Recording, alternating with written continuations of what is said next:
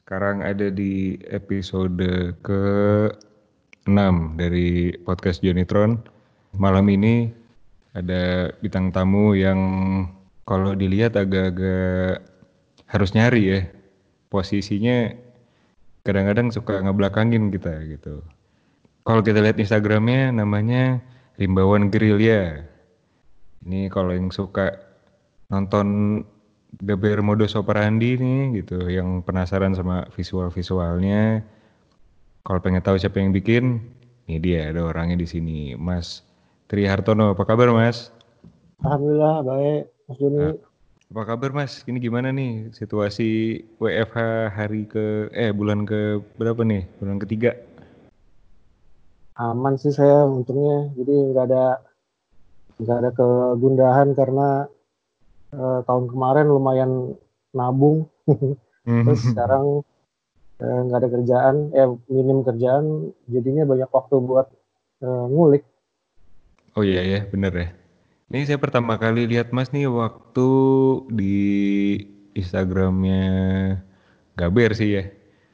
Pertama kali ya. lihat itu animasinya terus begitu saya nyelemin Instagramnya waduh ini ngelihat visual-visualnya ini gila banget nih.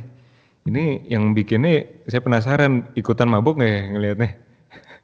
Ya ini sih sebenarnya gue nggak nggak eksklusif buat ngevisualin nggak bermodus operandi cuman karena hmm. bantu temen temen dari lama si DJ-nya si Kas hmm. jadinya lumayan satu frekuensi oh gitu kalau kalau dulunya di studio tidur bareng hmm. uh, ya begitu.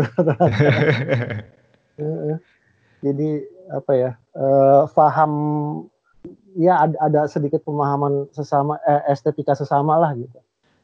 Kira-kira uh, kalau misalnya dari cara mas sendiri gitu ya bikin visual itu terpaku nggak mas sama misalkan uh, ngedahuluin stylenya mas sendiri atau itu nomor dua gitu yang pertama dari orangnya uh, ini ya uh, berarti cara approach uh, pendekatan pengerjaan visual gitu ya. Ya betul.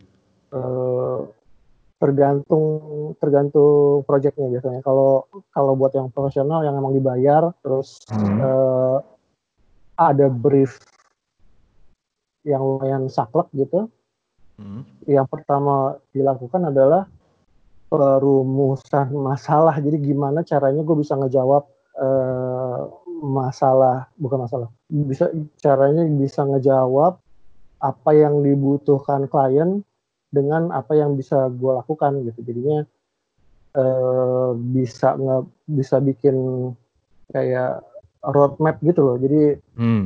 lo tahu arsenal lo punyanya apa aja, skill lo adanya di, di mana aja si klien minta apa dari arsenal yang lu punya itu yang bisa lu pakai apa aja yang hmm. nggak hmm. yang nggak bisa lu pakai cari solusinya solusinya biasanya antara uh, hire orang yang bisa atau hmm? belajar sendiri dengan dalam jangka waktu cepat gitu. oh oke okay, oke okay, oke okay. itu kalau yang lewat brief tapi kalau yang uh, personal project atau project buat teman approach-nya ada yang sama ada yang uh, kalau kayak gambar modus operandi itu gue manfaatin itu buat uh, sesi belajar gue. Jadi misalnya gue lagi belajar kayak kemarin bikin karakter hmm. uh, daripada belajar nggak uh, cuman di save sendiri aja mendingan dipakai buat uh, ngebantu visual eh buat buat aspek visual dari musik temen gitu. Ya udah pakai aja gitu. Hmm. akhirnya lumayan jadi ada fungsinya gitu. Walaupun tujuan utamanya adalah uh, belajar. Karena kalau misalnya di jadi gunanya gue belajar teknik baru itu kayak bikin karakter itu buat nambahin arsenal tadi buat kerjaan profesional. Jadi ketika gue ada uh, ada brief baru yang membutuhkan teknik itu gue akhirnya udah ada senjatanya gitu kan. Hmm oke. Okay. biasanya kalau misalkan datang ke mas nih mereka udah punya ini belum sih mas? Uh, lihat wah bisa bikin ini nih bisa bikin itu uh, jadi kliennya ngikutin Mas gitu. Pernah nggak kayak gitu? Ada juga yang kayak gitu. Itu hmm. kalau emang yang udah kenal ya. Hmm. Itu udah kayak udah ada pemahaman gitu. Terus rata-rata juga kalau yang kerjaan event event korporat kadang-kadang IO-nya pun lumayan ngasih kebebasan kreatif gitu ke kita. Hmm. Nggak selalu sih, selalu ntar ada ada feedback, cuman uh, ya agak rada lumayan kalau kalau mereka ngasih kebebasan kreatif ke kita jadinya kita bisa pakai apa yang kita mahir gitu. Oh iya betul betul betul. betul, betul. Uh, ketika ada feedback baru kita adaptasi lagi, gitu. Biasanya kalau kalau apa namanya musik gitu mas ya, misalnya video klip gitu. Um, sebelum bikin tuh mas harus suka dulu nggak sama musiknya? Dengerin deh iya. gitu. Tergantung juga tuh ada approach beda-beda. Kalau yang kalau kerjaan profesional yang emang dibayar hmm. harus suka, bukan harus suka sih.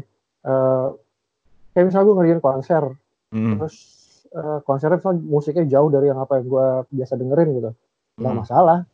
Uh, hmm kayaknya posisinya kita nih sebagai desainer kan jadi ada di antara dua dua alam nih yaitu yeah. satu alam kreatifnya seniman satu lagi alam alam manajerialnya uh, komunikasi visual gitu kan jadi iya. nggak yeah. bisa kita cuman ngadepanin uh, apa ya uh, apa yang mena ya apa yang batin kita ngerasa ideal tapi hmm. juga harus bisa ngejawab uh, cara uh, bisa ngejawab tuntutan klien tadi jadinya lo uh, uh, gue misalnya mesti mesti bikin visual untuk lagu yang gue nggak paham gitu hmm. Iya beneran harus ngubah paradigma supaya gue bisa uh, nyelam ke situ dulu. Dan itu baru kemarin gue lakuin itu, itu juga agak-agak capek lama-lama. Jadi hmm. beneran kadang-kadang ngerusak sampai ngerusak list rekomendasi Spotify karena gue ngulang-ngulang satu lagu terus. Oh yang sebenarnya gue nggak gitu nggak gitu suka tapi harus gitu kan harus nyelam ke situ. Uh, uh. Dapetin dapetin essence-nya gitu. Nah jadi kalau yang dibayar kayak gitu prosesnya. Jadi beneran uh, harus rela uh, nyemplung gitu ya. Mm-hmm. tapi kalau buat uh, band teman atau yang yang gue suka itu lumayan memudahkan karena lo ja, jadi bisa jadi nggak jadi nggak ada proses adaptasi lagi. Karena oh, yeah. Otomatis nah, itu berapa lumayan untungnya sih lumayan sering ketemu yang kayak gitu. Cuman hmm. pada dasarnya sih ya mau mau yang seaneh apa pun kalau emang lu uh, approach eh, lu, lu pendekatannya dengan pikiran terbuka bisa aja apa bisa cari selah enaknya tuh di mana gitu bisa ketemu. Hmm. Biasanya kan kalau kita ngomongin musik udah kaitannya udah sama selera banget kan Mas ya? Iya. Apalagi misalkan uh, genre lagunya jauh banget gitu sama yang kita suka gitu. Uh, bisa nggak Mas contoh gitu uh, dari pengalaman Mas yang paling apa ya, paling menantang gitu? Selama ini sih belum ada yang sampai belum ada yang sampai bikin hmm. gue kayak enak banget gitu uh, seaneh-anehnya tuh apa ya hmm. kayaknya nggak ada sih hampir nggak ada karena kalau buruk banget kayaknya nggak bakal sampai ditampilin atau di bikin konser kali ya kan yeah, yeah, yeah. Uh, coba ya yang agak challenging terakhir tuh gue bikin visual buat uh, nggak terakhir maksudnya yang agak agak nggak pernah gue terjunin sebelumnya itu itu hmm. buat si almarhum Didi Didi Kempot. Oh uh, iya iya. iya.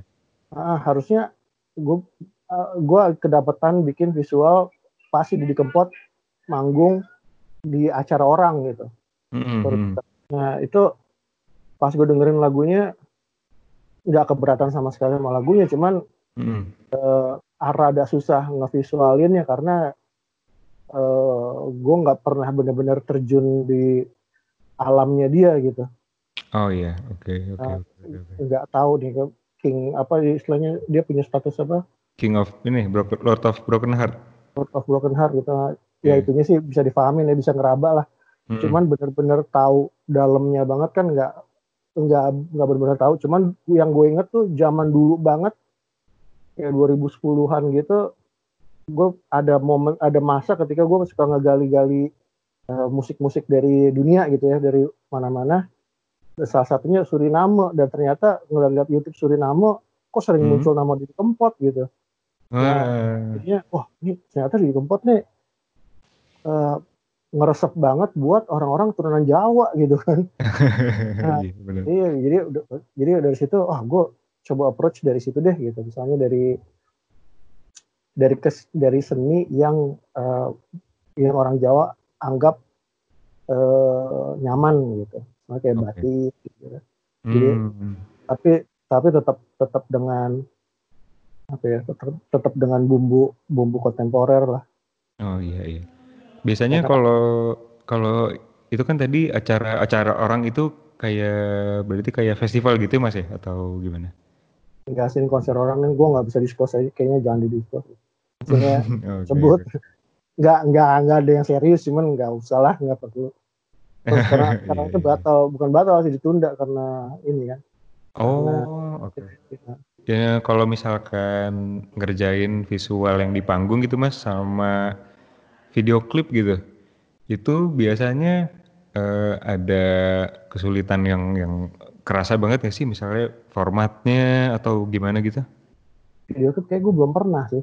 Hmm. Live doang. Tapi waktu itu pernah bikinin buat iseng doang. Hmm. Cuman gak batal sih kayaknya tuh. Jadi udah gue kasih finalnya tapi gak jadi dipakai. Karena terlalu eksperimental pada masa oh. itu pada masa itu. belum lama juga. Nah, karena, gue juga sih nyeleneh. Kalau menurut gue video klip itu adalah kesempatan buat explore uh, avenue baru gitu ya, Eks, yeah. explore jalur baru. Tapi kan belum tentu si bandnya mau diajak sana gitu. Oh iya, yeah, oke. Okay. Apalagi kalau misalnya bandnya niche gitu, uh, punya style tertentu. Mm -hmm. Ya, taruh lagi deh, misalnya ada ada band band metal hardcore gitu terus lo eh gue mau visualnya ambil temanya Sailor Moon dong gitu kan stylenya gitu kan belum agak susah kan ma ininya masukinnya. Nah hmm. kemarin itu rada kayak gitu jadi uh, pas gue bikin video klipnya kayak wah kok beda sama style kita ya? Iya sih cuman ya udahlah nggak apa-apa eh tapi sekarang jadi populer stylenya si Aul Enggak nggak apa-apa sih. Beberapa jadi, jadi... Nah, ini loh style Machinima tau kan Machinima yang lo uh. pakai video game. Uh, oh iya, jadi agak populer ya sekarang ya? Ya, bukan populer banget sih enggak, cuman jadi ada kayak ada gerakannya sendiri gitu. Beberapa. Hmm. Terus malah kayak kemarin Travis Scott beneran konser di video game. Jadi Wah iya iya. Semenjak gamer bisa modding game, bisa ngemod uh, sendiri, bisa bikin uh, skin, bisa terus bisa ngerekam ngerekam video game, eh, ngerekam dia main. Uh, itu banyak yang langsung bikin jadi ya banyak yang bikin pakai pakai storyline tapi juga ada yang bikin pakai musik gitu. Hmm, jadi, okay. Uh, cuman kan kalau kalau basicnya cuman modding doang nggak uh, terlalu fleksibel apa yang lo bisa lakukan cuman hmm kemarin tuh Grand Theft Auto 5, Grand Theft Auto 5 oh. tuh kan sampai ada ada tools buat lo bikin video gitu kan konyol. Yeah. Dan video klipnya gue bikin pakai GTA gitu. yeah. Nah itu kalau buat video klip, tapi kalau buat live itu pertimbangannya banyak sih. Pertama ya, yang pertama adalah karakter si band atau si uh, artisnya. Mm. Tapi kedua, uh, yang gak kalah pentingnya si konsep acara. Jadi hmm. uh, sebisa mungkin kita nge-cater kedua itu hmm. supaya jangan terlalu melenceng dari uh, dari kemasan acara. Jadi gue, gue, gue bikin istilah sendiri situ kayak kemasan acara tuh. Jadi kalau lo bikin konser, misalnya lo band taruhlah ya misalnya band metal gitu. Yeah. Tapi konser lo kan nggak melulu harus ber, punya tema yang singular terus jadi bisa oh tetap tetap metal tapi ntar ada twist apanya gitu nah itu hmm. karakter itunya yang gue perlu uh, gali supaya si konsernya ini uh, supaya visual ini menjadi bagian kayak roda gigi dari bagian yang lebih besar gitu. Oh iya iya iya iya. iya. Karena ketik uh, ketik kalau kita nggak mempertimbangkan itunya, kadang-kadang tuh jadi apa ya kayak sinerginya nggak nggak ada gitu. Jadi kayak lo punya tim lighting, lo punya tim dekor panggung, hmm. tapi visualnya punya jalan sendiri itu nggak kalau hmm. semuanya bersinergi kan nggak sayang gitu ya. Iya benar-benar. Nah, kalau visual panggung tuh konsepnya tuh harus mempertimbangkan itu semua. Nah, itu ber, berkaitan erat dengan experience audience kan. Itu semua tuh jadi kayak kayak lu bikin musik, mixing lagu, kan ada limit limit ininya tuh, limit limit volume-nya ya. Uh, hmm. Enggak bukan frekuensi, limit volume-nya. Hmm. Lu kalau ngelebihin dari limit volume itu kan nge-picking tuh suaranya yeah. jadi jelek. Yeah.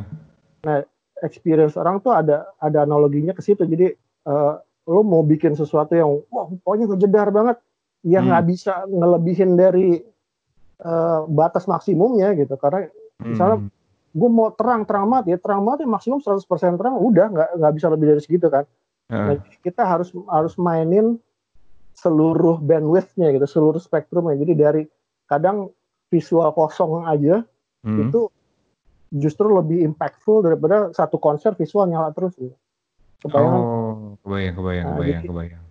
Nah, jadi kita, nah ketika bikin visual buat konser itu, hmm. uh, ya kita mempertimbangkan itu itunya. Jadi misalnya dalam satu lagu ada part yang, uh, nih lagi syahdu syahdunya nih, hmm. visual hilang aja juga nggak apa-apa, atau visual minimal minimum banget. Gimana caranya misalnya sisi visual bisa nge-highlight si penyanyinya yang lagi sendu gitu misalnya. Uh, oke. Okay biasanya kan kayak gitu pakai lighting tuh lighting spot sendiri ke si penyanyinya gitu ya uh. visual juga bisa ngebantu misalnya ya udah deh uh, visualnya misalnya bantuin dengan garis yang menuju ke si penyanyinya bisa atau hmm. kekuatan visual tuh kalau di di panggung kita bisa punya kosakata yang lebih lebih banyak lebih detail karena kalau lampu itu yang bisa disebut yang yang mereka yang bisa dilakukan oleh lampu itu cuma intensitas sama cahaya sama ritme ya kayak cahaya nyala mati kan gitu.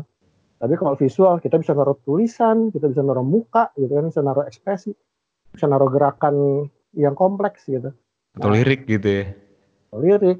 Uh, nah, itu semua yang diusahakan di apa ya? Ya disinergikan dengan misalnya dengan lighting gitu. Hmm. hmm, hmm. Gitu deh rata-rata misalnya konser nih, full konser. Si yeah. artis kan udah punya apa namanya setlist gitu ya. Hmm. It, itu mas harus ngikutin juga nggak?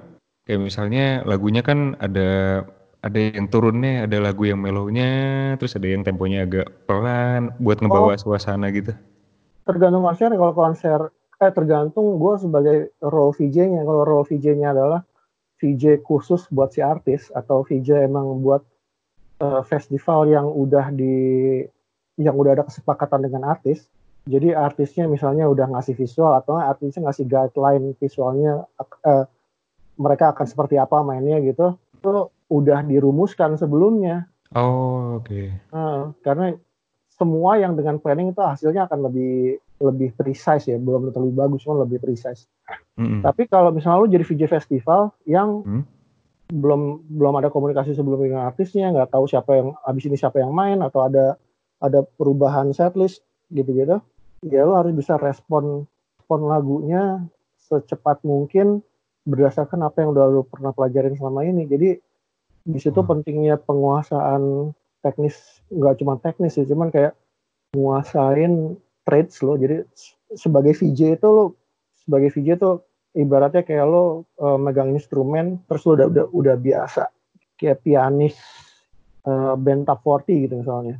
Uh, ketika tahu-tahu ada orang ulang tahun ya lo nggak nggak gagap untuk mainin lagu ulang tahun kan? Iya yeah, benar benar. Nah VJ tuh yang yang ideal juga gitu. Lo paham apa yang lo punya kayak footage footage apa aja. Terus ketika band yang main wah ini ngerok cepet. Uh, respon ngerok terus tiba-tiba oh. misalnya oh ini ada spiritual nih sendu-sendu lo juga harus tetap respon kayak gitu cuman bisa dicapai kalau emang latihan sih kalau emang sering sering band kayak gitu dan ini jam terbang juga ya mas ya berarti jam terbang banget nih Yang pertama Mhm. kali banget gue inget banget tuh kepake banget. Jadi ini tuh nggak ada nggak ada sekolahnya sebenarnya kan. Jadi nggak nggak ada rumusan yang benar salahnya. Cuman Heeh. ada baiknya kalau kita bikin rumusan sendiri kan.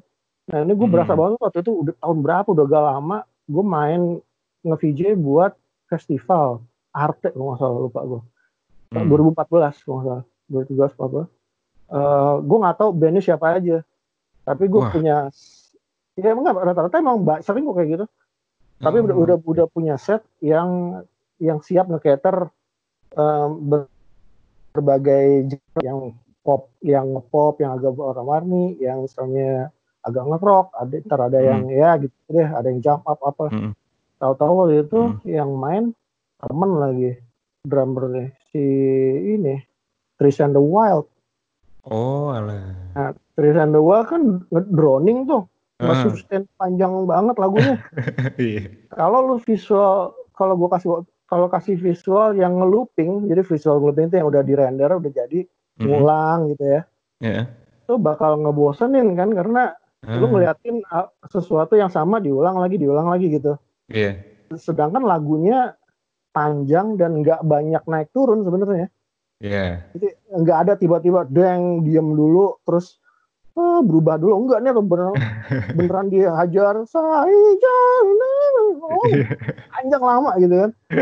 Wala- walaupun ntar ada build up gitu tiba-tiba drama makin volume makin kencang gitu gitu untung pas saat itu gue pakai visual yang semi generatif jadi generatif tuh di semi generatif itu gue tetap ngasih konten tapi kontennya ntar diproses lagi sama si uh, softwarenya Hmm. untuk ngebikin sesuatu yang kasarnya live deh gitu kayak misalnya partikel gitu lu ada generator oh ini apa Winamp tuh apa sih Winamp Oh, Hmm. ininya ya, visualizer itu ya?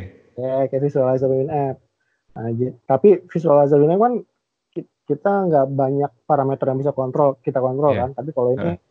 karena emang buat visu, eh, buat VJ jadi banyak nah Hmm. untungnya gue basic visualnya pas saat itu dia main udah langsung generatif jadi di satu lagu visualnya berevolusi Oh. misalnya awalnya cuma ada titik-titik kecil Heeh. begitu drum makin kencang titiknya digedein gue manual tuh satu-satu gerakin gerakin gerakin naikin brightness sedikit gitu terus ikutin tempo nah di kala itu gue jadi mikir oh berarti gue mesti punya set yang siap untuk band yang tiba-tiba kayak gini gitu nah itu eh, ya gitu jadi pelajaran harus punya ini ya mas kayak semacam apa eh, library sendiri ya buat dibawa-bawa gitu. oh itu sih udah bukan cuma Harus. library tapi kayak punya skill set kayak punya preset di otak lo gitu jadi Hmm, oke. Kalau library itu ah, makanya ada untungnya kalau VJ bikin konten foot, bikin footage sendiri Heeh. jadinya lu lumayan lebih nguasain eh, library lu karena udah, udah ingat kan oh gue Ah. pernah bikin ini gue pernah bikin ini terus udah lo lo categorize gitu visualnya eh, stylenya ini ini ini gitu Iya. Nah, jadi lebih lebih cep, lebih responsif kita nah tapi selain itu eh, kayak lu eh, punya library preset di kepala sendiri jadi tahu oh eh, efek ini bisa di bisa di change sama ini eh, buat nggak bikin visualnya jadi nggak jadi nggak nggak terlalu repetitif gitu misalnya. Hmm, hmm, hmm. ini buat yang bikin supaya ngebeat nah itu eh, kalau kita sering ngasah terus sering ngulik sendiri jadinya ketika ketika muncul momennya wah anjing gue mesti mesti gini nih cepet bikinnya gitu Oke, freestyle juga ya. Lumayan Ini ya. rada freestyle ya Cuman, Eh, iya sih, freestyle juga sebenarnya kan nggak nggak free free banget kan? Maksudnya lu, lu juga emang punya punya library di otak lu eh, atas apa yang bisa di match maksudnya Hmm. kalau freestyle rap gitu lu udah tahu kan kata ini ngerime sama apa aja gitu sebenarnya udah ada. Iya Cuman- benar. tinggal kapan ngeluarinnya gitu kan? Iya benar benar benar benar. Ya, kira-kira sama lah kalau VJ kayak gitu. Eh, biasanya kan kalau lighting gitu-gitu ada ininya kan kayak kayak MPC gitu ya bentuknya dipencet-pencet terus nanti lampunya cucut gitu sendiri kan. Kalau video kan pasti ada laggingnya ya mas ya.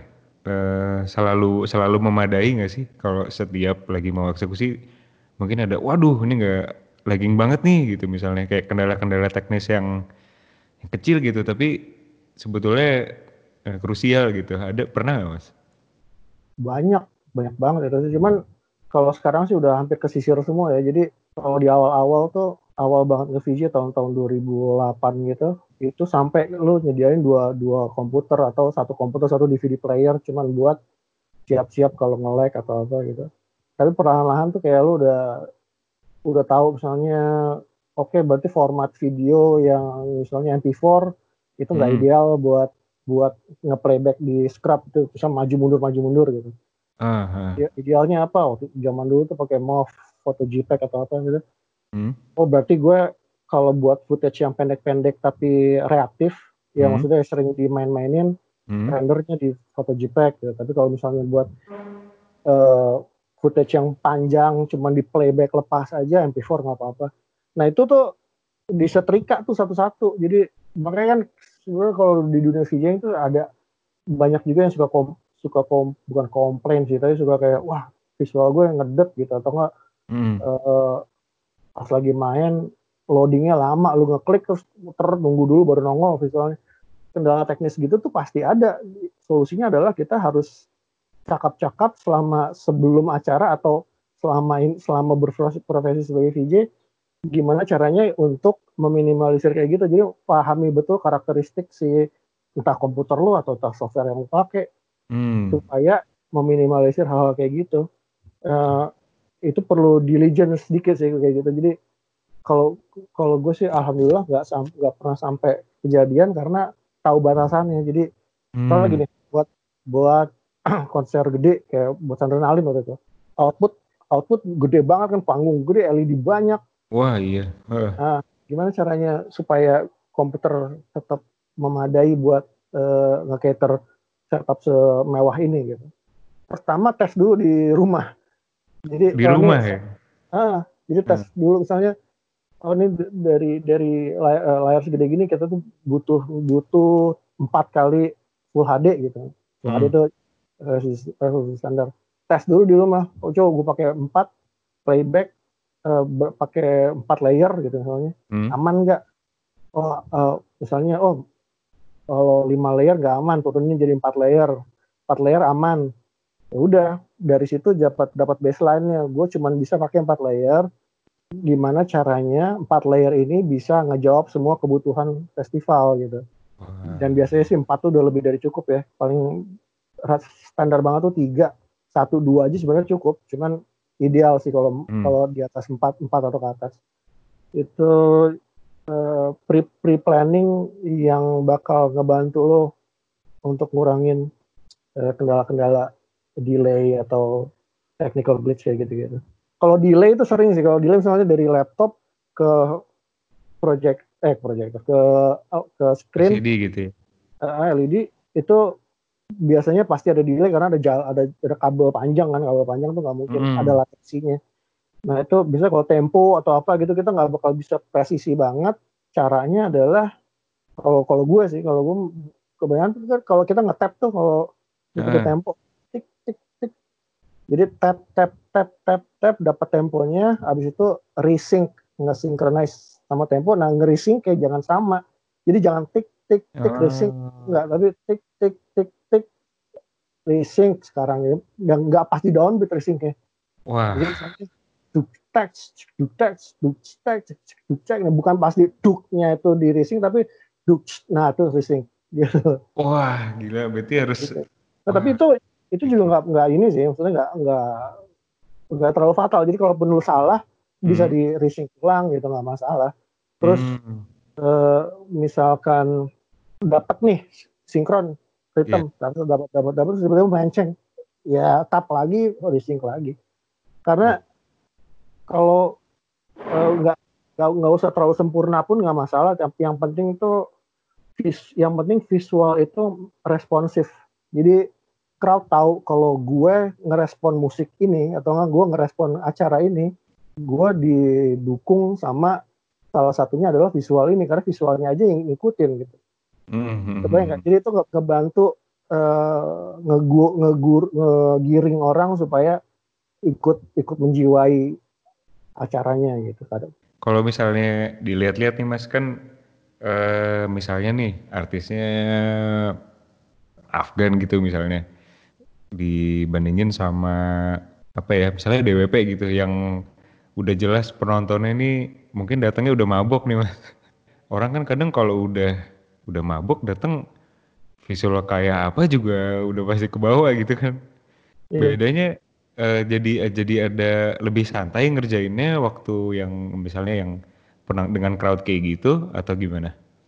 Kalau live-nya live-nya lebih susah yang yang bukan festival festival musik EDM gitu sih kayak misal hmm. kayak Afgan gitu Mm-mm. Eh, harus lebih teratur lebih menjaga diri gitu kasarnya jadi visual tuh nggak bisa sembarangan eh, transisi cepat gitu atau ngebanting gitu misalnya lo Mm-mm. dalam satu lagu visualnya yang udah lu siapin Hmm.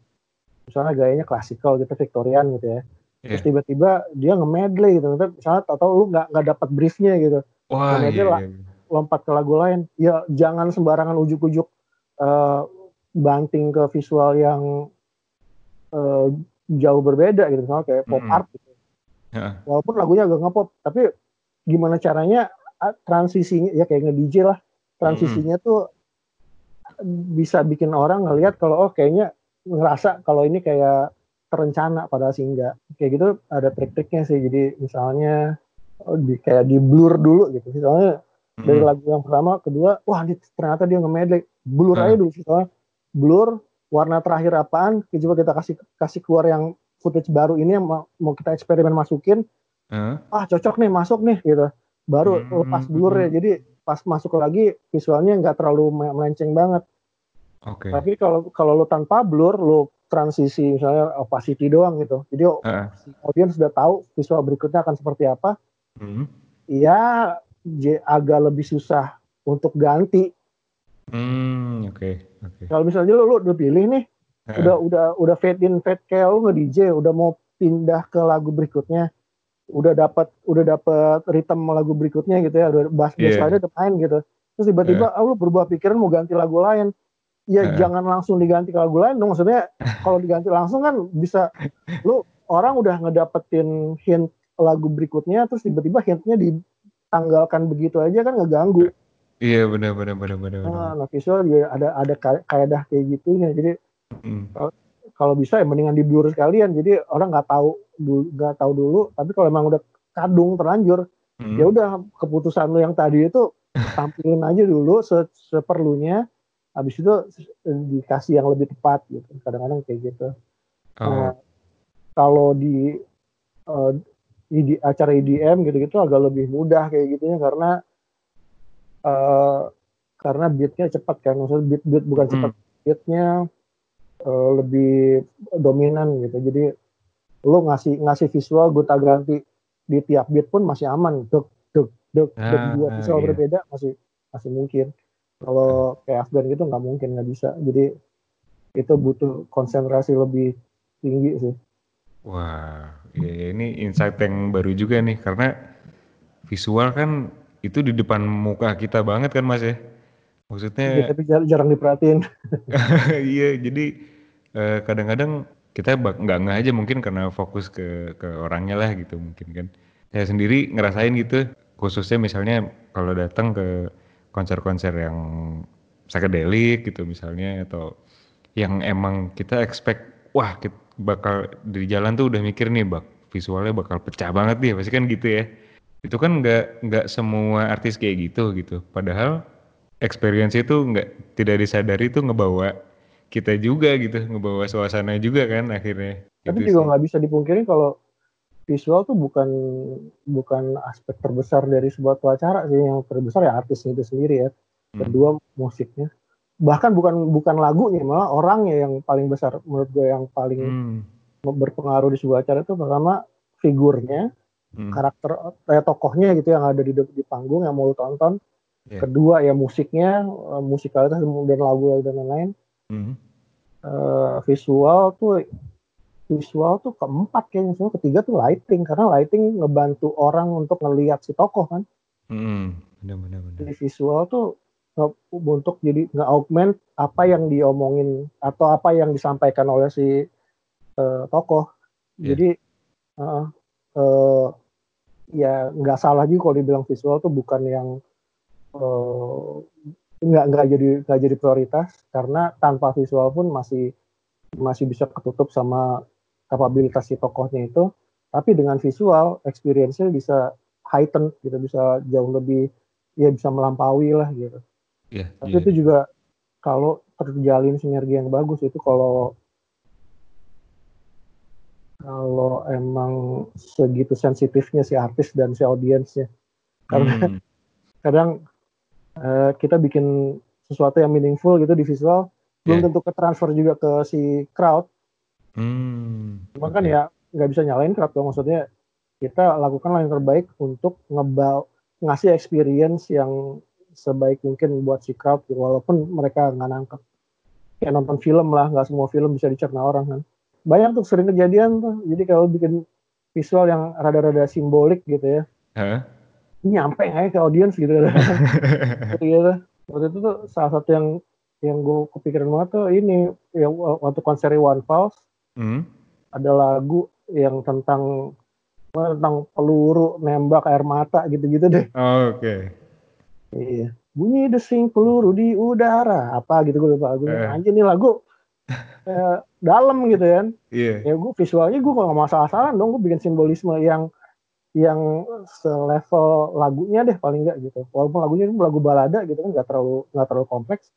Hmm. Tapi visual juga kayak gitu, jadi nggak terlalu kompleks, cuman menjiwai lagunya gitu tuh bikin kayak air netes, tapi bercampur sama titik-titik yang warnanya merah gitu. Nah, airnya hmm. biru, warnanya merah. Merah itu ngelam, ngelambangin kayak lu kena tembak terus uh, hmm. darah lu di dialirin air hujan gitu kan.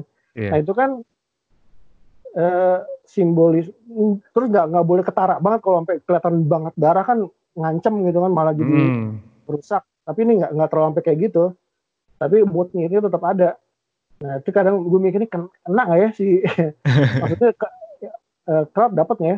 Cuman yang lebih yang lebih lebih mudah dicerna tuh adalah ritme warna terus kayak rit, apa gerakan. Gerakan iya. Jadi bendanya sendiri tuh kadang nggak nggak tercerna di otak di otak audiens, tapi kalau gerakan gerakan tuh termasuk ritme ya, itu hmm. lebih mudah tercerna karena kan emang mata kita tuh yang periferalnya tuh yang justru lebih sensitif sama gerakan kan. Jadi hmm. yang kadang kadang orang ngelihat si mata terfokus sama si artis, hmm. tapi mata periferal lo kan tetap kadang kena ke lighting, kadang ngelihat ada sedikit yeah. visual. Nah, yeah. kadang it, it, nah, tetap uh, peripheral lu tuh masih bisa tetap ngebaca ritme sama gerakan tadi kan nah, kadang warna juga ke, ke dapat juga nah, hmm.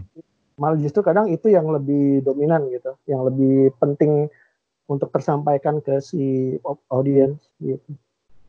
Ada kan yang orang-orang bener-bener apa lula paluza ya atau apa tuh? Huh? lupa. Kadang bener-bener ke sana tuh emang ngincer artisnya kan udah emang udah pasti udah pasti main gitu. Tapi yang diincar bener-bener visualnya gitu mas. Begitu orang udah kepincut sama keseluruhan performance gitu termasuk sama uh, sampai ke visual itu orang bener-bener segitunya bakal nyari gitu ya kan iya sih itu kalau emang si artisnya dan manajemennya udah bisa bikin kemasan yang sinerginya bagus kayak gitu hmm. akhirnya jadi satu paket ya gak terpisahkan kan visual sama performance artisnya kayak gorilas gitu kan ah, iya. visual nggak jadi iya bener bener bener bener. Sama Coldplay ya mas ya? Kayak visualnya ini banget. Ya. eh kalau Coldplay kan maksudnya kalau Gorillaz kan sama performernya virtual gitu. Kalau Coldplay yeah. bisa ada orang. Jadi yeah. iya sih. Banyak sih sekarang kayak gitu.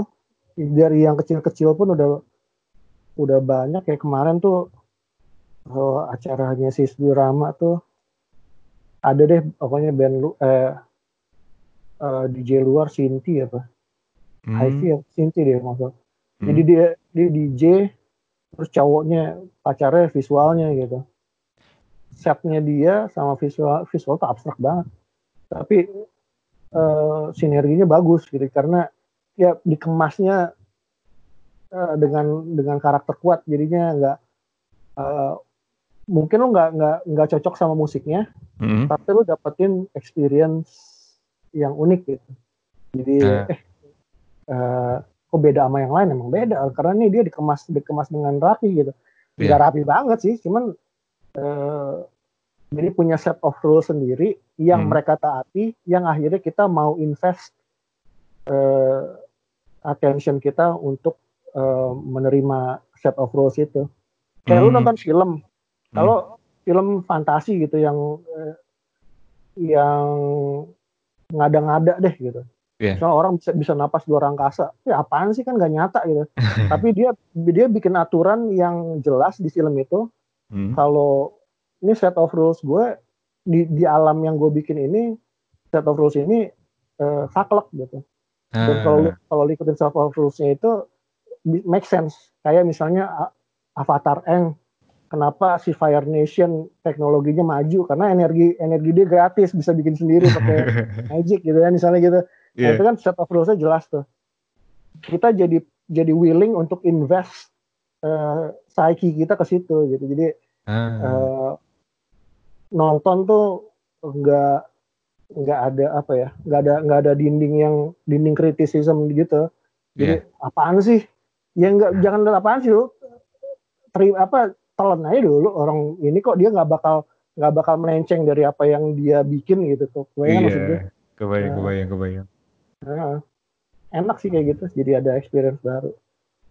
Kalau ini mas, eh, mau inget-inget nih, waktu itu kan eh, saya pernah nonton Gaber di Kuningan City.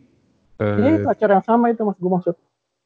Itu ya, eh, ada King Gizzard itu ya mas ya? Iya. Itu sama mas juga? Soalnya gue ya. Itu pertama kalinya ini eh, belum pernah denger modus operandi sama sekali begitu wah itu udah udah udah penghujung acara kan ya? Yeah. udah inilah udah berbagai macam asupan lah ya. Itu begitu saya masuk nih apa sih ini modus operandi? Saya pikir apa kan? Begitu masuk begitu buka pintu lihat visualnya saya keluar lagi mas. Itu bener-bener gak enak ya? Bukan bukan gak enak. Begitu ngelihat visualnya tuh oh ya udah ini musik kayak begini nih. Hmm. Jadi udah, tahu. Dap, udah langsung dari itu kan agak jauh ya jarak apa namanya panggung ke pintunya kan gede tuh kan ruangannya. Begitu saya masuk tuh udah langsung ke muka tuh langsung nih kayak gini nih. Lo hmm. langsung dikasih pilihan lo masuk apa enggak gitu. jadi akhirnya oh jadi dari apa namanya kekuatan ya kekuatan visual itu sih mas yang bikin apa namanya mungkin karena mungkin karena udah ada chemistry juga kali ya visual sama sama musiknya jadi baru baru lihat sedikit tuh udah langsung tahu gitu oh ini tuh kayak gini gitu udah langsung kelihatan. Itu iya. langsung ke hook sih mas kebetulan waktu itu juga. Itu itu juga lumayan rada eksperimental juga sedikit. Jadi itu kayaknya bab pertama kali gue ngevisualin gak bermodus operandi Hmm. Pertama kali ngevisualin dan punya kesempatan buat uh, mempersiapkan gitu. Kayak ada kesempatan gue buat jadi gini loh selama selama ngevideo tuh gue kayak bikin teori-teori sendiri. Ini hmm. apa sih yang yang kena ke audience, apa yang enggak gitu, hit and miss-nya gitu. Uh, rata-rata tuh kalau audiens kita ya orang-orang Indonesia nih ada hmm. malu buat joget. Iya yeah, benar. Mesti ngeliat sekitar dulu gitu, mesti yeah. mesti permisi dulu. Tapi gue punya pengalaman juga waktu dulu tuh sering ngevisualin buat Sunny Side Up di Kota Tohet, Bali. Oh, oke. Okay. Itu sama sekali nggak ada masalah kayak gitu karena orang emang ke sana mau joget gitu kan. Uh. Jadi nggak perlu di-invite pakai visual, uh, orang udah otomatis uh, joget sendiri. Bukan juga bisa otomatis intun sama musiknya. Mau intun atau mau cari perhatian lirik sana lirik sini terserah. Kan paling nggak aktif gitu ya apa maksudnya. Uh, mereka jadi ngerasa belong di crowd itu di acara itu. Yeah. Nah kalau kalau di acara kita tuh ada, ada butuh butuh di persuasi dikit nih buat si crowdnya supaya mau uh, satu frekuensi sama acaranya. Terus salah satu yang paling buat gue paling efektif adalah kayak iklan jadi lu nampilin apa yang diperbolehkan di hmm. layar hmm. bukan diperbolehkan malah, malah yang di encourage gitu. Oke. Okay jadi waktu itu gue makanya bikin maskot maskot joget-joget gitu ya, terus bikin bikin dia kostumnya ya malu-maluin deh gitu kasarnya. Iya. Itu gunanya maksudnya buat supaya ngas- ngasih ngasih undangan ke orang-orang eh ini yang norak aja kayak gini pakai caping petani joget gitu. Ayo lu joget aja gitu nggak ada yang ini kok nggak ada yang larang atau maksudnya malah di di encourage kok. Nah jadinya ngebantu ngebantu untuk nge- ngebantu untuk ngilangin kesungkanan si apa crowd gitu. Dan itu efektif sih menurut gue. Wah efektif banget sih mas. Nah, beberapa kali udah nyoba sebelumnya tuh di Mayhem acara kecil malah. Oh mayhem. Jadi- Ah, tahu. Heeh. acara kecil pas lagu oh ya sering lah kalau Mayhem kan muterin hits hits mulu tuh. Iya. Jadi pas ending-endingnya muterin hits apa gitu. Terus Hmm. kayaknya wah ini masuk nih ada vis gue kasih visual ibu-ibu tiga joget gitu. Ibu-ibu soul gitu kan. Eh, Iseng doang itu ngambil dari YouTube jadi nggak nggak bukan visual utama gitu. eh. Terus si si si Henry tuh ngomong Tri itu lagi Tri ngulangin lagi iya iya gue tahu gitu soalnya ketika ketika itu keluar orang jadi pada terundang untuk joget gitu Oh iya iya iya. iya. Menurut gue malah yang visual yang efektif tuh yang bisa mencari celah-celah kayak gitu sih menurut gue. kalau kalau visual cuma enhance estetikanya doang bukan doang sih itu juga juga juga apa endeavor tersendiri cuman itu nggak nggak nggak kenapa-kenapa cuman ada level berikutnya lagi yaitu tadi buat ngundang orang eh, psychologically supaya punya permis eh, supaya di- diizinkan untuk join in gitu kan Silakan gitu ya. Heeh. terus kayak sekarang gue kemarin apa gue bikin buat yang kemarin mutek Hmm. dancernya kasarnya alay gitu Heeh. selain selain itu resonate sama si Gaber modus tapi itu juga kayak eh, kayak ngundang eh kita mah nggak pandang bulu lu mau keren lu mau alay joget aja gitu Iya Nah, iya. jadi- Eh, jadinya barriernya tuh di dilebur dengan visual gitu enaknya visual tuh di situ lighting nggak bisa kayak gitu kan Sebelum pernah lihat sih mas yang kayak gitu. Nyeleneh kali ya bisa dibilang. Tapi nyel nyeleneh terkonsep ya bukan nyeleneh Iya. ngehe doang eh.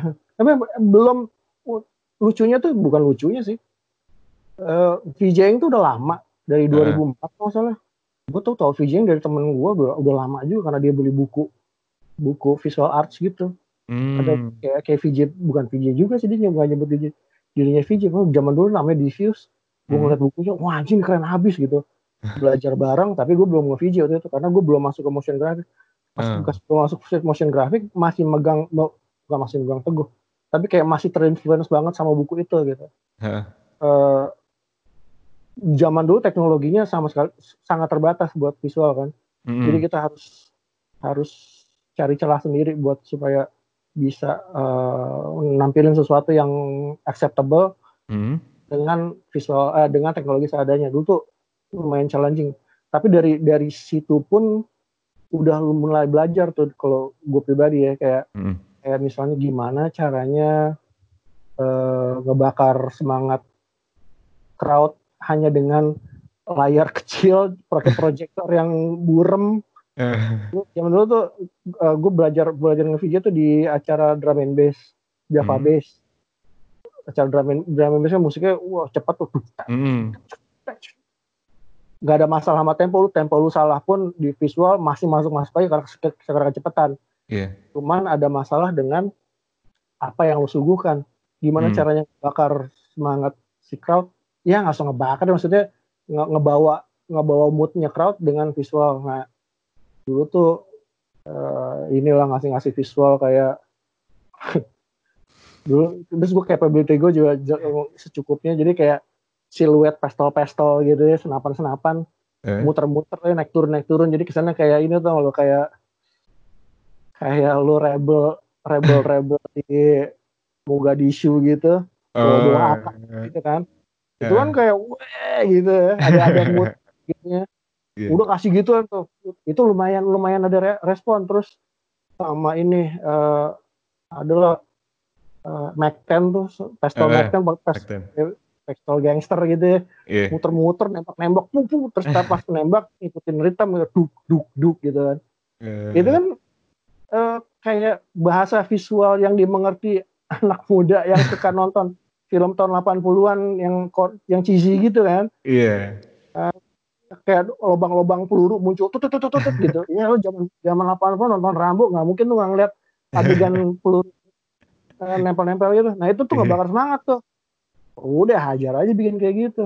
Nah jadinya dari situ jadi ada pemahaman kalau oh kalau gue bikin sesuatu yang yang resonate sama hmm. si crowd belum tentu yang dia pernah alami sebelumnya, tapi palingnya nggak resonate sama crowd, itu emang beneran bisa uh, mempengaruhi acara gitu.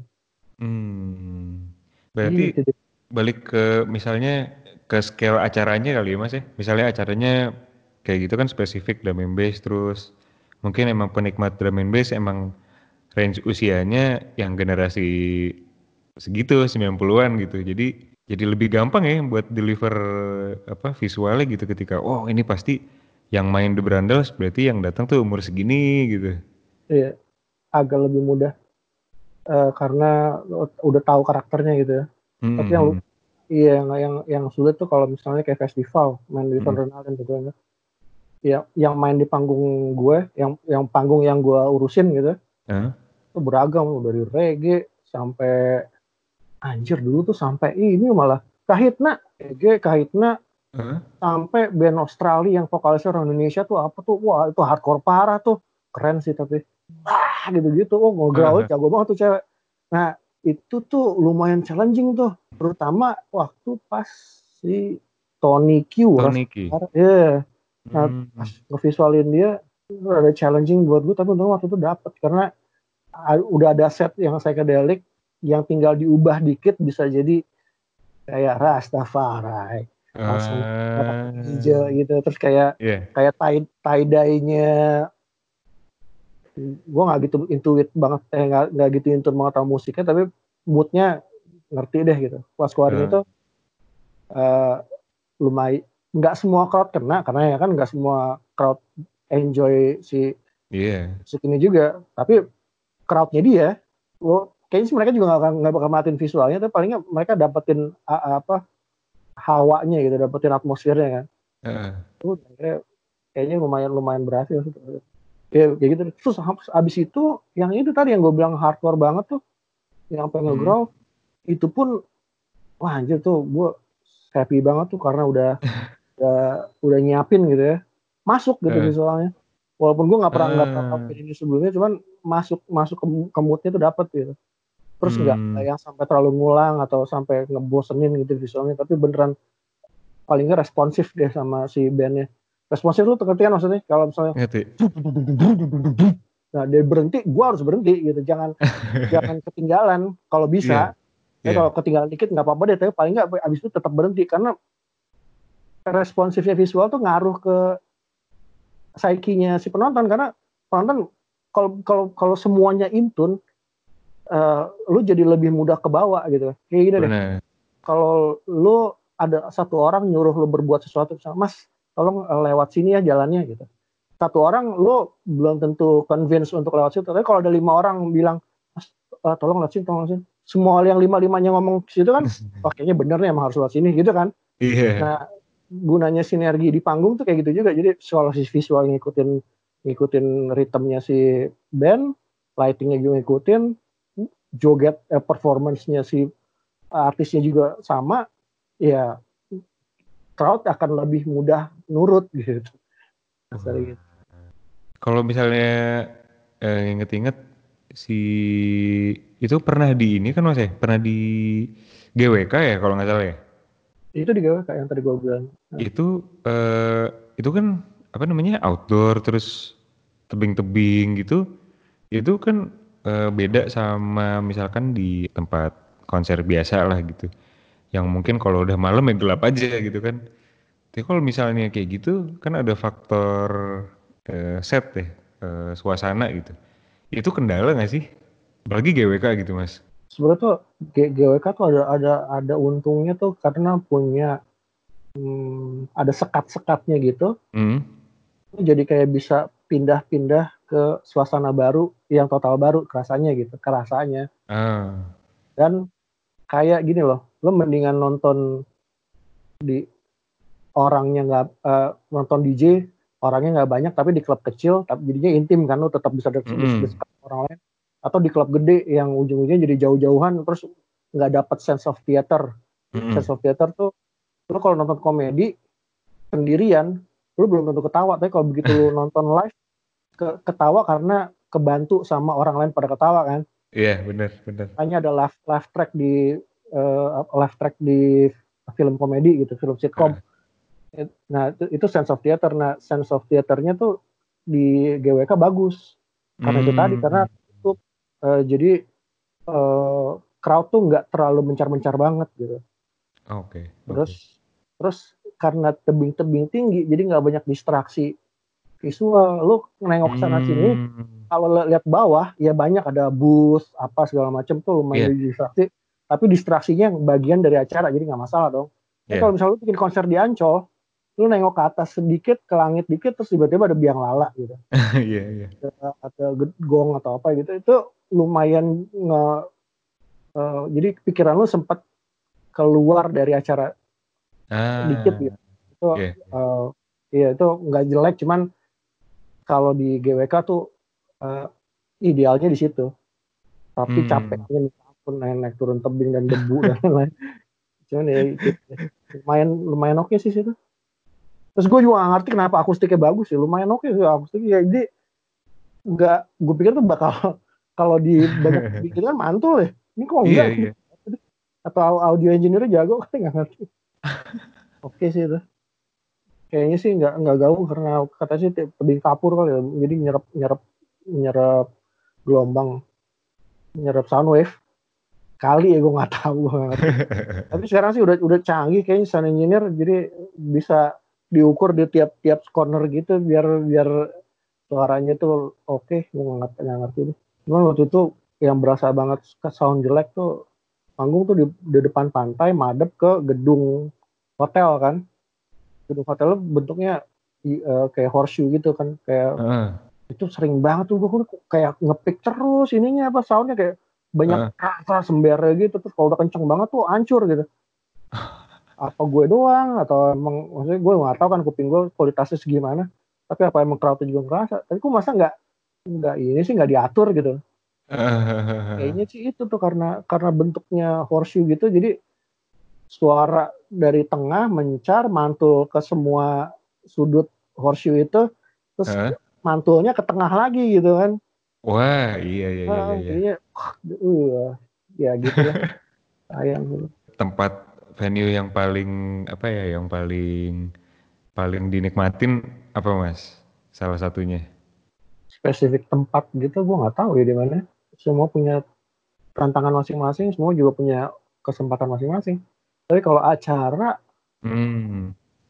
acara juga sama sih semua kayak gitu. Selalu ada ada kesempatan yang bisa dieksploit, tapi selalu juga ada challenge yang harus di overcome gitu. Jadinya enggak hmm. enggak melulu ideal, tapi enggak juga melulu mutusin semangat gitu. Ada yang stand out ya, kayaknya enggak ada sih hampir hampir semua tuh rata-rata kayak gitu. Cuman yang yang jelek banget ada banyak. Oh gitu. Uh, yang wah kok gini sih gitu. Nah tuh banyak tuh. Itu biasanya acara atau venue yang nggak terlalu invest pemikiran soal uh, penyuguhan uh, ya pokoknya si venue-nya tuh nggak nggak ideal untuk uh, untuk dap untuk experience yang baik buat audiens deh gitu. Hmm, oke okay, oke okay, oke. Okay. Acara kecil ya masnya kalau kayak gitu ya? Gak juga ke mana masnya acara gede malah. oh gitu? jadi ada ada ada venue mau dibikin mewah pakai proyektor gede-gede gitu di Senayan hmm. gue lupa eh Senayan di Store atau di mana gitu jadi gini loh lo nggak bisa cuma ngejar megah doang tanpa hmm. mempertimbangkan spektrum tadi yang gue bilang misalnya lo cahaya misalnya cuma punya dari dari minimum sama maksimum kalau yeah. maksimum lo di 50 gitu ya Hmm. Ya udah, lu nggak bisa lebih dari 50 kan lu cuma punya ruang gerak 0 sampai 50. Oh ya, iya. Kan? Kebayang. Kalau main bass, lu nggak bisa oktav ke 5 gitu misalnya. Uh, uh, uh. Nah, udah masih gitu doang. Nah, kalau di visual kena kayak gitu misalnya kayak proyektor proyektor brightnessnya cuma sampai 50 doang karena kejauhan gitu misalnya Heeh. ya lo terima mau nggak mau kayak gitu nah itu agak susah buat diakalin kalau kayak gitu kan bisa Oh. ngakalin kalau acara kecil kalau acara kecil tuh kayak misalnya zaman dulu zaman dulu drum and bass wah Hmm. proyektornya kurang terang nih nah kali ini gimana kok pentokin ininya ya pentokin brightness dari kitanya Heeh. visualnya dibikin eh, kayak posterize gitu jadi misalnya garis doang gitu tapi Heeh. garisnya putih total jadinya lu tetap bisa mencerna apa yang ditampilin Oh, Oke. Nah, Oke, tapi kalau misalnya visual eh, acara gede Heeh. visualnya udah di set tapi lu nggak bisa ngeluarin maksimal ya Heeh. lu nggak bisa nggak bisa ujuk-ujuk di tempat lu ubah di misalnya brightness dinaikin brightness dinaikin kan nggak cuma atasnya doang yang naik yang bawah naik juga yang gelap jadi terang juga jadinya total nggak kelihatan apa-apa gitu jadi cuman jadi cuman nuansa doang gitu kan nggak eh, apa ya Eh, Kurang ya. masalah iya jadi jadi bukan, bukan cuman kurang tapi kayak kayak gini kayak kayak lu ngomong tapi ngomong ayo gitu loh Eh, kayak ngomong Iya, sambil bener, kumur bener. gitu Iya, kan iya, saya. iya. Menurut gue itu kayak nggak ngehormatin audiens gitu Iya, iya. sih? Bener juga Lo ya. bisa mungkin sampaikan sesuatu selugas mungkin dong Iya, benar. saya memudahkan komunikasi ini malah di jadi jambet gitu saya kayak gitu tuh yang yang venue yang kurang ideal ya kayak gitu biasanya Jadi mubazir juga ya. Udah ngerjain ini itu, udah nyiapin ini itu. Ya kadang udah udah tahu briefnya gimana eh udah di, ada persetujuan visual eh, apa setup visual kayak gimana terus tiba-tiba pas nyampe wah ternyata beda gitu. Nah, itu juga agak capek. Cuman biasanya sih sekarang kalau sekarang sekarang sih gue udah udah udah ada precaution dikit. Jadi ini Hmm. bener nggak nih yang dia janji ini gitu. Kalau vendor bilang oh tenang proyektor gue dua puluh ribu lumens gitu. Iya dua ribu lumens jarak jarak tembaknya berapa? Kan turun kan itu. nah Eh. gitu gitu udah wanti-wanti aja dulu dari awal just in case dia nggak sesuai janjinya kita Eh. udah nyiapin visual yang aman ditembak eh yang aman ditampilin di brightness yang eh, nggak ideal gitu Biasanya kalau misalnya ngomongin yang segi teknis yang kayak gitu, sebelum hari H gitu, maksudnya sebelum sebelum persiapan acara, rajin tektokan gitu nggak sih mas? nggak rajin cuman ada sih kok kan biasanya Hmm. Contoh kalau kalau di workflow yang sekarang keseringan terjadi adalah vendor Hmm. itu yang yang ngedrive kita. Jadi setup vendor kayak gimana, gue yang harus adaptasi dengan setup vendor. Karena itu kan berhubungan Oh. sama budget. Kalau misalnya kebalikannya gitu vendor ngikutin gue, ya pernah juga kayak gitu. Cuman bisa ini kan, bisa bisa meleduk ntar budgetnya. Kalau Oh, terserah oke. kita, ya kan. Ini buat yang dengerin nih mas, eh, Iya. mungkin ada yang minat nih ya, ada yang minat sama per VJ-an gitu. Apa sih mas modalnya, modal yang paling simpel deh gitu, apa yang harus disiapin sih yang kayak gini? Eh, tergantung mau ini baru kemarin bahasnya definisi VJ. Oke. Eh, soalnya masih rancu kalau kalau kalau VJ doang, VJ dalam arti yang difahami banyak orang, Hmm. ya lu butuh laptop dan ya pokoknya gear buat buat ngedisplay visual. Tapi kalau misalnya visual artis yang ngiringin musik itu bisa apa aja, karena nggak Hmm. mesti eh, nggak mesti digital, analog pun bisa gitu. Karena VJ itu di ke mana habis ngomongin di VJ itu di bawahnya eh, payung besar visual arts gitu. Tapi visual Oke. arts sendiri bisa ke mana-mana kan Iya. dan dan visual arts bisa digabungin ke musik pun nggak masalah. Jadi kayak misal lo ngeband Hmm. terus ada visual tapi visualnya wayang gitu kan nggak masalah Ah iya iya iya. iya. bisa aja itu nggak ada nggak ada nggak ada teknologinya maksudnya nggak usah nggak usah pakai laptop pun bisa nah tapi kalau VJ yang pada umumnya ya biasanya lo yang lo butuhkan adalah laptop yang ya secukupnya aja juga nggak apa-apa yang penting tuh lo tahu kapasitasnya kapasitas lo dan kapasitas laptopnya jadi jangan sampai maksain sesuatu di luar dari kapasitas itu gitu. Jadi udah harus nguasain yang pertama emang harus ngu- ngu- nguasain si pas senjata kita dulu ya mas ya berarti ya. Iya benar. Uh-uh.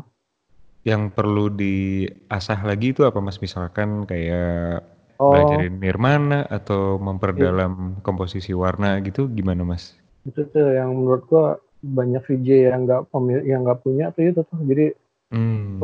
bukan untung sih emang gue basicnya kan gue uh, DKV jadinya udah dapet ya te- teori dasar seni rupa gitu-gitu kan udah belajar tuh Iya.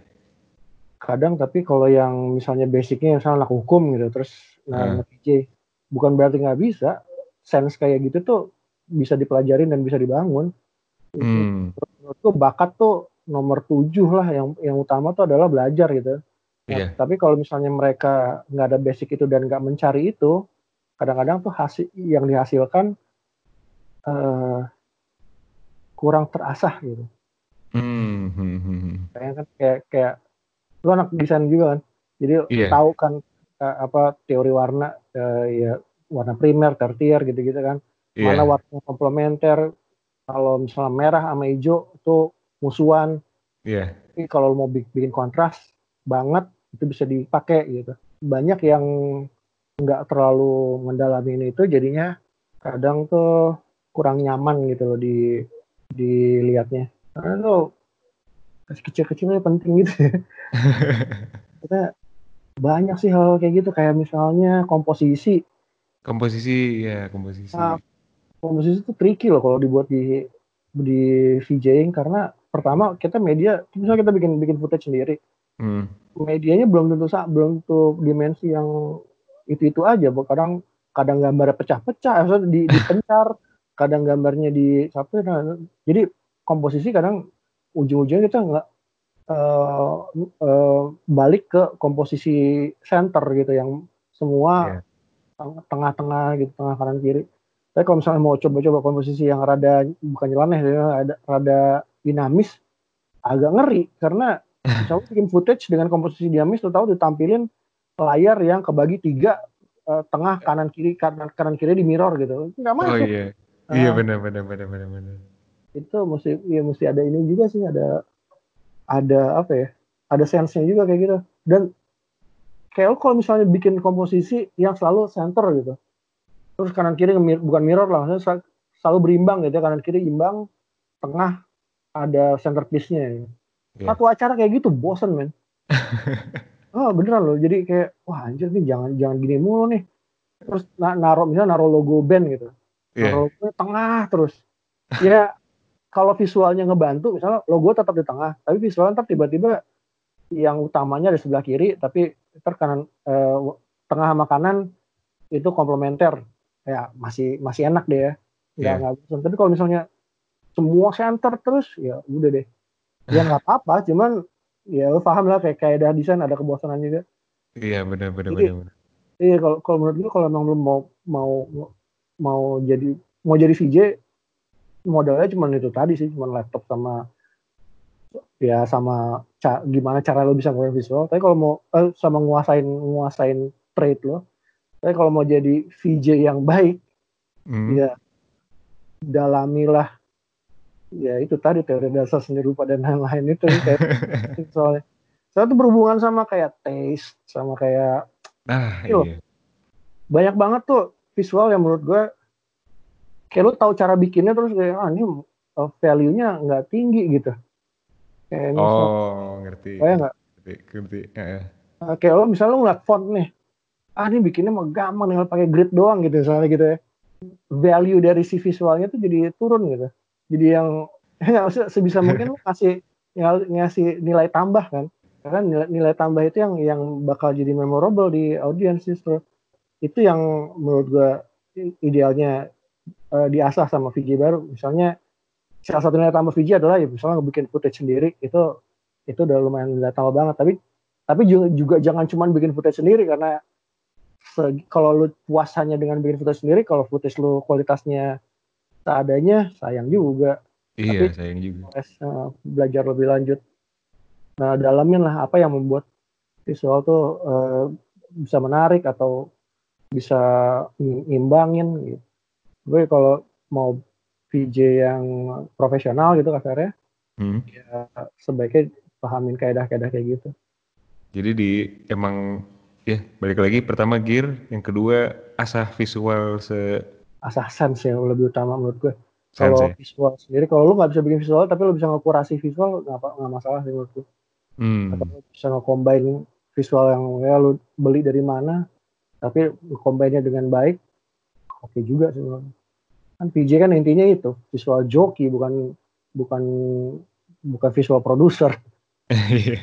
Makasih banyak ya Mas udah meluangin waktunya nih ngebagi sama kita-kita nih yang masih awam. Kalau misalnya mau kepoin Instagramnya Mas Tri ada di @rimbawan_gerilya di DM DM atau di komen-komen gitu boleh juga kan? Boleh tanya-tanya, cuman jawab sedapatnya ya. kurang kurang sosial media savvy, apa nggak terlalu fasih, nggak terlalu mantengin sosial media gitu. Ini yang buat lagi yang masih work from home terus yang kuliahnya lagi ditunda sampai semester depan nih kan ada waktu di rumah siapa tahu mau ngulik-ngulik. Oke deh Mas, terima kasih banyak nih udah sharing sama kita. Mungkin siapa tahu bisa kecipratan ilmunya ya kan. Sampai ketemu lagi di panggung-panggung yang akan datang ya Mas. Kapan nih ada panggung lagi? Paling tahun depan paling cepat. Oh iya, acara diundur semua ya sekarang. Aduh. Ya. Kemungkinan besar malah dua tahun lagi baru ada.